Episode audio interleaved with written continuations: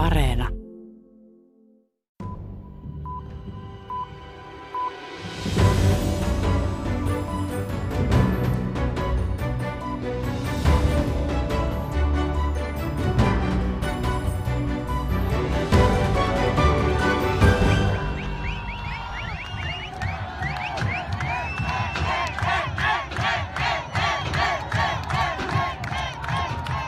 Eteläamerikkalaisessa Chilessä on herätelty parin vuoden takaista protestihenkeä presidentinvaalien alla. Parisen viikkoa sitten mielenosoittajat pääkaupungissa Santiagossa muistuttivat, että vuoden 2019 kansannousun vaatimukset tasa-arvoisemmasta yhteiskunnasta elävät yhä. Tässä maailmanpolitiikan arkipäivää ohjelmassa kuulemme Ruotsin chileläiseltä kansannousun aktivistilta, ekonomi Marco Sepulvedalta, miksi he haluavat Chileen muutoksen. För att kunna läsa du måste ha pengar. För att kunna bra hälsa du måste ha pengar. För att kunna bo eh, på ett humanitärt sätt du måste ha pengar. Chilessä on Pinochetin perintönä uusliberalistinen yhteiskuntajärjestelmä, jossa rahaa täytyy olla, jotta voisi opiskella, saada terveydenhuoltoa tai asua inhimillisesti, Sepulveda tiivistää. Politiikan tutkija Pamela Figueroa Santiagon yliopistosta puolestaan arvioi poikkeuksellisen jännittäviä presidentinvaaliasetelmia, kun Kallup-kärki kaksikko on nuori vasemmistokoalition ehdokas ja äärioikeistolainen kovaa siirtolaispolitiikkaa ajava Chilen Trump. For the first time in Chile is a really open election. Ohjelman lopuksi kuulemme Chileen perehtyneeltä suomalaiselta tietokirjailijalta ja toimittajalta sekä maailmanpolitiikan arkipäivää ohjelman kuuntelijoille tutulta Jaana Kanniselta, millä mielin hän seuraa Chilen tapahtumia. Siellä se ruutitynnyri kytee niin kauan, kun, kun yhteiskunnasta saadaan tasa-arvoisempi ja, ja ihmisille saadaan ihmisarvoinen elämä ja se silloin koskee kaikkia ihmisiä. Tervetuloa kuuntelemaan. Minä olen Paula Vileen. Bienvenidos todos. Chilessä on menossa turboahdettu vaalivuosi, sillä alkuvuodesta maassa äänestettiin perustuslakia uudistavan neuvoston kokoonpanosta ja ensi viikolla edessä ovat presidentin ja parlamenttivaalit. Erityistä mielenkiintoa kohdistuu presidentinvaaleihin, sillä ryvettyneen presidentti Sebastian Pinieran valtakausi päättyy – Piniera sai aiemmin tällä viikolla kongressin alahuoneesta virkarikossyytteet Pandoran papereiden paljastamien vallan väärinkäytösepäilyjen vuoksi. Resultado de la votación. Por la afirmativa 78 votos, 67 en contra, 3 abstención. Kuten Yhdysvalloissa myös Chilessä kongressin ylähuoneessa senaatissa ratkeaa virkarikosoikeudenkäynnin jälkeen, pannaanko presidentti viralta – Pinjeran on arvioitu selviävän viraltapanon nöyryytykseltä virkakauden kalkkiviivoilla. Tosin jo pelkät virkarikossyytteet tuovat lisäpontta niille, jotka katsovat Chilen eliitin elävän omalakisesti ja käyttävän asemaansa siekailematta omaksi edukseen. Tyytymättömyydestä yhteiskunnalliseen epätasa-arvoon kumpusi myös vuoden 2019 kansannousu. Useita viikkoja kestäneissä protesteissa kaduilla oli satoja tuhansia ja parhaimmillaan yli miljoona muutosta vaatimassa. Vaikka protestien sytyke tuolloin oli metrolippujen hinnannousu, mielenosoittajien slogan oli, että kyse ei ole 30 peson korotuksesta, vaan 30 vuoden epäoikeudenmukaisuudesta. Chilessä yhteiskunnallinen järjestelmä perustuu nimittäin edelleen diktaattori Augusto Pinochetin aikaisille uusliberalistisille periaatteille. Niiden mukaan esimerkiksi valtio ei ole peruspalvelujen takaaja, vaan se on jätetty markkinoiden hoidettavaksi. Tämä on johtanut kansannousuun osallistuneiden mukaan siihen, että käytännössä vaikkapa terveydenhuolto tai koulutus ei ole kaikille tasa-arvoinen perusoikeus, vaan edellyttää lihavaa lompakkoa. Katriina Töyrylä tapasi Tukholmassa pariskunnan, joka osallistui kahden vuoden takaiseen kansannousuun. Heistä toinen on kasvanut ja käynyt koulut Ruotsissa perheensä paettua Pinochetin diktatuuria. Ha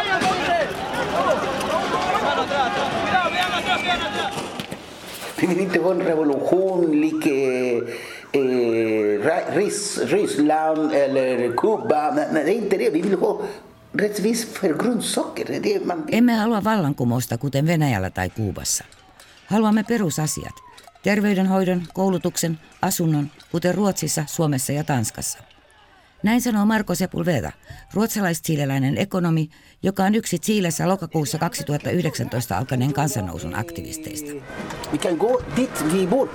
Okej, om det är okej för... Se, jag, där är tyst och lugnt Jo, jo, det är bra. och vi kan dricka kaffe. Tapaan Sepulvedan ja hänen avopuolisonsa toisen aktivistin Elena Idalkon lokakuun lopun sateisen lämpimässä Tukholmassa. Sepulveda on saapunut toiseen kotimaahansa mielenosoituksista kertovan valokuvakirjansa julkaisutilaisuuteen ja kertomaan siitä, mitä Chiilessä tapahtuu. Kuukausia jatkuneissa protesteissa kuoli kymmeniä ihmisiä ja tuhansia loukkaantui. Sepulveda kertoo nähneensä paljon väkivaltaa. De sköt mig också. Jag har eh, den här gummikulor med metall i min kropp. Okej. Jo, jag kom hem sårad många gånger. He ampuivat minuakin kumiluoreilla, joissa oli metallia. Tulin monta kertaa kotiin loukkaantuneena, Sepulveda kertoo. Hänen mukaansa poliisi myös sieppasi monia ihmisiä, kuten diktaattori Augusto Pinochetin aikana. Nyt protestiliikkeellä on toivoa. Maan johto taipui Pinochetin ajalta periytyvän perustuslain uudistamiseen ja lakia uudistetaan poikkeuksellisella tavalla. Perustuslakineuvoston jäsenet valittiin vaaleilla. Sepulvedan oma elämä kuvastaa Chilen historiaa Pinochetin julmuuksista nykyiseen orastavaan muutokseen. Militärkuppen kom i Chile. Min pappa var politiker. Eh, han blev fängslad. Um, upplevde tortyr. Och eh, hans vänner hade inte, inte samma tur. Många dog. De, de blev mördade. Chiilessä oli vallankaappaus. Isäni oli poliitikko. Hänet vangittiin ja häntä kidutettiin. Myös hänen ystäviään kidutettiin ja moni kuoli, Sepulveda kertoo. Perhe pakeni Ruotsiin vuosi Pinochetin valtaannousun jälkeen lokakuussa 1974. Så fick vi veta att vi skulle komma till Stockholm. Så han kom först, eh, sen kom vi. Eh, Marko Sepulveda oli tuolloin 12-vuotias. Hän kävi koulunsa Ruotsissa ja opiskeli taloustiedettä Tukholman yliopistossa. Vuonna 1996 hän palasi Chileen. Sepulvedan avopuoliso Elena Idalkokin on Chileen palannut pakolainen. Hän oli Pinochetin aikana opiskelija-aktivisti ja hänet pidätettiin kolme kertaa. La primera vez dos días, första gången var två dagar, la segunda vez una semana den andra en vecka. y la tercera vez tres semanas. Ensimmäisellä kerralla kahdeksi päiväksi, toisella viikoksi ja sitten kolmeksi viikoksi. Lopulta hän pakeni Costa Ricaan, Kuubaan ja viimeiseksi Ranskaan. Pinochet jakoi myös Idalkon perheen. Oikeistolainen isä ei hyväksynyt sitä, että hänen tyttärensä ja poikansa ovat vasemmistolaisia. My mother lives in Chile and she's uh, in... uh, ¿Cómo se dice? Hon är i rullstol. Mamma- Äitini asuu Chiilessä. Isäkin asuu Chiilessä, mutta häntä ei ole olemassa, Idalko sanoo. Eh, my father lives in Chile but he don't exist. Sepulveda ja Idalko ovat Chiilessä verraten etuoikeutettuja, koulutettuja ihmisiä, jotka pärjäävät taloudellisesti. He kuuluvat siihen viidesosaan chiileläisistä, joilla on varaa maksaa terveydenhuollosta, ruuasta ja muista perustarpeista. Chiilessä on demokratia ja talous on vauras, mutta vallalla on Pinochetin aikainen uusliberalistinen järjestelmä. Det, det, det, är, det är det som är problemet med Chile just nu. Allt är privat. För att kunna läsa du måste ha pengar. För att kunna ha bra hälsa du måste ha pengar. För att kunna bo eh, på ett humanitärt sätt du måste ha pengar. Allt, till allt måste du ha pengar. Ongelma Chiilessä on, että täytyy olla rahaa, jotta voisi opiskella, saisi terveydenhuoltoa tai voisi asua inhimillisesti. Sepulveda toteaa. Kaikki on hänen mukaansa jätetty markkinoiden ratkaistavaksi ja valtiolla on vähän keinoja auttaa kansalaisia. Tuloerot ovat suuret. Puolueista ei löydy ratkaisua, sillä myös vasemmisto on omaksunut uusliberalistisen mallin. Tätä mallia aktivistit vastustavat, Sepulveda kertoo. Hän oli Ruotsissa, kun mielenosoitukset alkoivat kaksi vuotta sitten, eikä epäröinyt. Och så plötsligt ser på nyheterna vad som hände i Chile. Så fort, väldigt snabbt, eh, jag, vi, fly, vi flög tillbaka till Chile. Yhtäkkiä näin, mitä Chiilessä tapahtuu. Palasin nopeasti kotiin, hain kamerani ja aloin kuvata. Tog min, mina kameror och gick ut på gatorna för att, för att fotografera vad som händer. Mielenosoittajat vaativat valtiota takaamaan chileläisille sosiaaliset oikeudet, kuten terveydenhuollon, koulutuksen ja asuntoja. Epätasa-arvon syynä he pitävät perustuslakia, joka on perua Pinochetin ajalta. Perustuslaki kieltää valtiota puuttumasta asioihin, jotka on säädetty kuuluviksi markkinoille, kuten koulutukseen. Myös muun muassa vesihuolto on yksityistetty. Egentligen Chile, staten existerar inte så mycket. Det, han har, gör affärer samtidigt som han är president. Eh, Staten i Chile är ett plats för att tjäna pengar. Ajattelen, ettei valtiota todellisuudessa ole. Meillä on presidentti, mutta valtio on paikka, jossa ansaita rahaa, Sepulveda kertoo. Eh, Cuando uno trabaja en el Estado y tiene que trabajar eh, las políticas públicas considerando las limitantes constitucionales, Kun Idalko työskenteli valtiolle, hän havaitsi, ettei perustuslaki salli tehdä muutoksia. Jos valtio haluaisi esimerkiksi osallistua koulutuksen parantamiseen ja antaa rahaa kouluille, se on kiellettyä. Demokratia-aktivistit ovat toiveikkaita sen suhteen, että muutos todella tapahtuu uuden perustuslain myötä. Siitä huolimatta, että jotkut poliitikot ovat yrittäneet Sepulvedan mukaan jarruttaa perustuslakineuvoston työtä. Den här ändringen som händer nu, det finns inte, det går inte att gå tillbaka. Omöjligt. Folket har redan kommit upp till ett eh, position som det kommer bli omöjligt att ta ner dem igen till den gamla positionen. Utan det kommer vara härifrån uppåt. Muutos tapahtuu. On tultu siihen pisteeseen, ettei paluuta vanhaan ole, uskoo Sepulveda. Hän huomauttaa, että kun koronapandemia toissa keväänä iski, kaikki uskoivat, että se palvelisi Sebastian Piñeran hallitusta vaientamalla mielenosoitukset. Mutta toisin kävi. Folk insåg att staten existerar inte. De kunde inte hjälpa folk. Och marknaden kunde inte hjälpa folk. Ihmiset huomasivat, ettei valtiota ole. Oli luotettu siihen, että markkinat pystyvät ratkaisemaan kaikki ongelmat, eikä valtio pystynyt auttamaan kansaa. Ihmiset näkivät, että malli on väärin. Och staten var ingenting. De kunde inte hjälpa folk. Och då modellen, då insåg folk, ah, modellen är fel. Mielenosoitusten alkamisen kaksivuotispäivänä lokakuussa sadat tuhannet ihmiset kokoontuivat jälleen osoittamaan mieltä. Vi vet inte slutresultatet. Men vi kämpar för att ändra det här. Så jag hoppas, vi hoppas. Vi, vi måste hoppas. Emme tiedä lopputulosta, mutta taistelemme sen puolesta. Täytyy toivoa, Sepulveda sanoo. Mutta uskooko Idalko, että jos eliitti luovuttaa valtaa kansalle, myös chileläiset miehet ovat valmiita antamaan valtaa naisille? Ministerio de Cultura, yes, why not? And uh, social development, yes, why not? But the politic minister, no. Kulttuuriministeriksi, miksi ei? Sosiaalisen kehityksen ministeriksi, miksi ei? Mutta poliittinen ministeritehtävä on miesten. Toivon, että asia muuttuu, Idalko sanoo. Mutta miksi Sepulveda palasi Chileen rauhallisesta ja verraten tasa-arvoisesta Ruotsista, jossa kasvoi ja opiskeli? Från början vi, vi ville inte flytta från Chile. Vi, ble, vi, vi blev eh, i, kort sagt utkastade från Chile. Me emme koskaan halunneet lähteä Chilestä. Meidät heitettiin ulos, Sepulveda toteaa.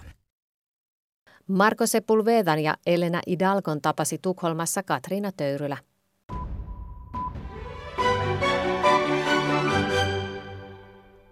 Chilen presidentinvaaliehdokkaiden Gallup-kärjessä ovat Jose Antonio Cast ja Gabriel Boric.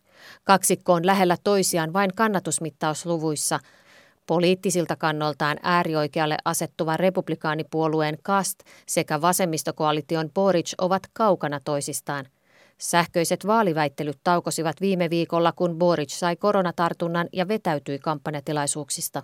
Después de haber tenido síntomas, un poco de fiebre, me entregaron el resultado de un PCR que me hice a primera hora y desgraciadamente salió positivo.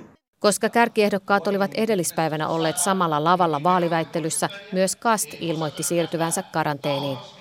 Ahora cumpliré al pie de la letra con la normativa sanitaria vigente y estaré en cuarentena por los próximos días. Paremman käsityksen saamiseksi Chilen presidentin vaaliasetelmista soitin maan pääkaupunkiin Santiagon yliopistoon politiikan tutkijalle.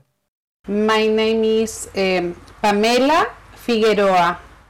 Pamela Figueroa seuraa työkseen Santiagon yliopistossa Chilen poliittista kenttää ja toteaa, että aiemmista vaaleista poiketen nyt vaaleissa voi käydä miten hyvänsä. Uh, for the first time in Chile, it's a really open election. We really don't know who is going to be the next president of Chile. Figueroan mukaan Chilen yhteiskunta on nyt sellaisessa muutoksessa, että myös poliittisten puolueiden täytyisi muuttua pystyäkseen vastaamaan uuden ajan vaatimuksiin. The political parties and political institutions needs uh, to be um, different for that new society with new issues. Hän arvioi, että vaaleissa joudutaan toiselle kierrokselle ja melko varmasti toinen sille pääsevistä on uuden vasemmiston 35-vuotias Gabriel Boric. Sen sijaan sitä, kuka on hänen kilpakumppaninsa toisella kierroksella joulukuussa, on vielä vaikea sanoa. the second one is really difficult to know now um, who, who would be that the second person. Pamela Figueroa asettaa varaumia mielipidekyselyille, joissa äärioikealla oleva Jose Antonio Cast on noussut suosituimmaksi. There are samples that say that maybe Jose Antonio Cast could have a chance in second round, but I'm not sure if that information it's uh, it really represent what people vote on. Hän muistuttaa, että puhelimitse toteutetuissa kyselyissä ei välttämättä tavoiteta kaikkia. Tosin hänen mukaansa Chilen poliittisen keskustan sirpaloituminen voi koitua kastin hyödyksi. The center left and, and the center it's very divided in the election and that um, uh, that fragmentation of the political system, it could be an opportunity for, from the, for the candidate to uh, cast the, the candidate from the extreme uh, right. Jose Antonio Cast on kampanjoinut hyvin tutun kuuloisin teemoin. Hän puhuu lain ja järjestyksen puolesta sekä on väläyttänyt Chilen rajoille syviä kanavia tai vallihautoja, jotta siirtolaiset eivät pääsisi rajan yli. Mieleen tulee väistämättä Yhdysvallat ja entisen presidentin Donald Trumpin muuripuheet. Politiikan tutkija Pamela Figueroa sanoo, että kastia on verrattu myös Brasilian Jair Bolsonaroon. Tämänkaltaiset populistiset poliitikot ovat Figueroan mukaan vaaraksi demokratialle itsevaltaisten otteiden vuoksi, kuten Trumpin ja Bolsonaron kanssa on nähty. That uh, political phenomenon is a risk to democracy, I think, because we, we already see what happened with Bolsonaro in Brazil or Trump in the United States. Populistinen äärioikeisto ammentaa käyttövoimaa Figueroan mukaan perinteisten puolueiden heikkoudesta, poliittisesta korruptiosta ja tästä nousevasta kansan tyytymättömyydestä.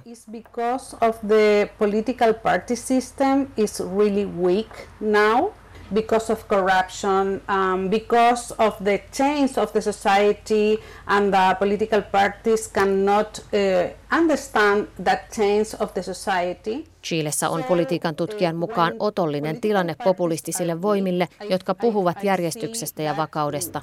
The speech about the order or uh, the stability um, with this uh, populist manner have a chance to have the vote of the people. This is the reason why I think that um, democracy is in risk. Uh, we, we, need to say to, to society that this kind of uh, populist leaders have authoritarian way to, to see the political power. Meidän täytyy teroittaa kansalle, että tällaiset populistiset johtajat asettavat todellisuudessa autoritaarisin poliittisin keinoin koko demokratian vaaraan, kuten on nähty Trumpin ja Bolsonaron kanssa, politiikan tutkija Pamela Figueroa Santiagon yliopistosta sanoo.